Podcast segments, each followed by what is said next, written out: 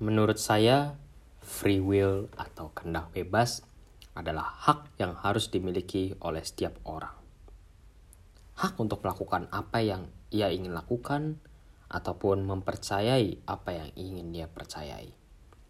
Namun, tentu saja hak yang telah diberikan haruslah digunakan dengan penuh tanggung jawab dan jangan sampai merugikan orang lain atau pihak lain.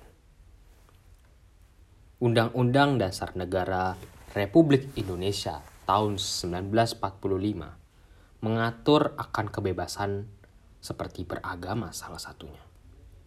Di pasal 28E ayat 1 berbunyi sebagai berikut.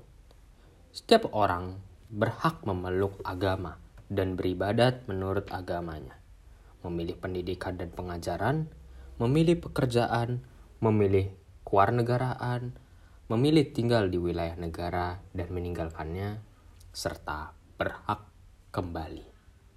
Dilanjutkan di ayat kedua yang berbunyi, setiap orang berhak atas kebebasan meyakini kepercayaan, menyatakan pikiran dan sikap sesuai dengan hati nuraninya. Namun, sayang sekali hal ini tidak selalu diterapkan di lingkungan masyarakat Indonesia. Seperti contohnya, jika kita melihat di sosial media, banyak konten dari sebuah agama yang diserang oleh sebagian orang dari agama lain.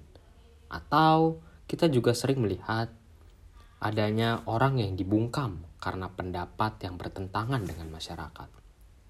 Ironis bukan? Namun tidak bisa dipungkiri bahwa hal ini beneran terjadi di negara yang menyebut dirinya menjunjung demokrasi. Oleh sebab itu, Hal ini harus diperbaiki, tidak hanya saya dan Anda, namun semua masyarakat secara keseluruhan. Saya merasa bahwa pendidikan masyarakat haruslah semakin ditekan, terutama mengenai bagaimana untuk bertoleransi sekalipun bertentangan dengan kita.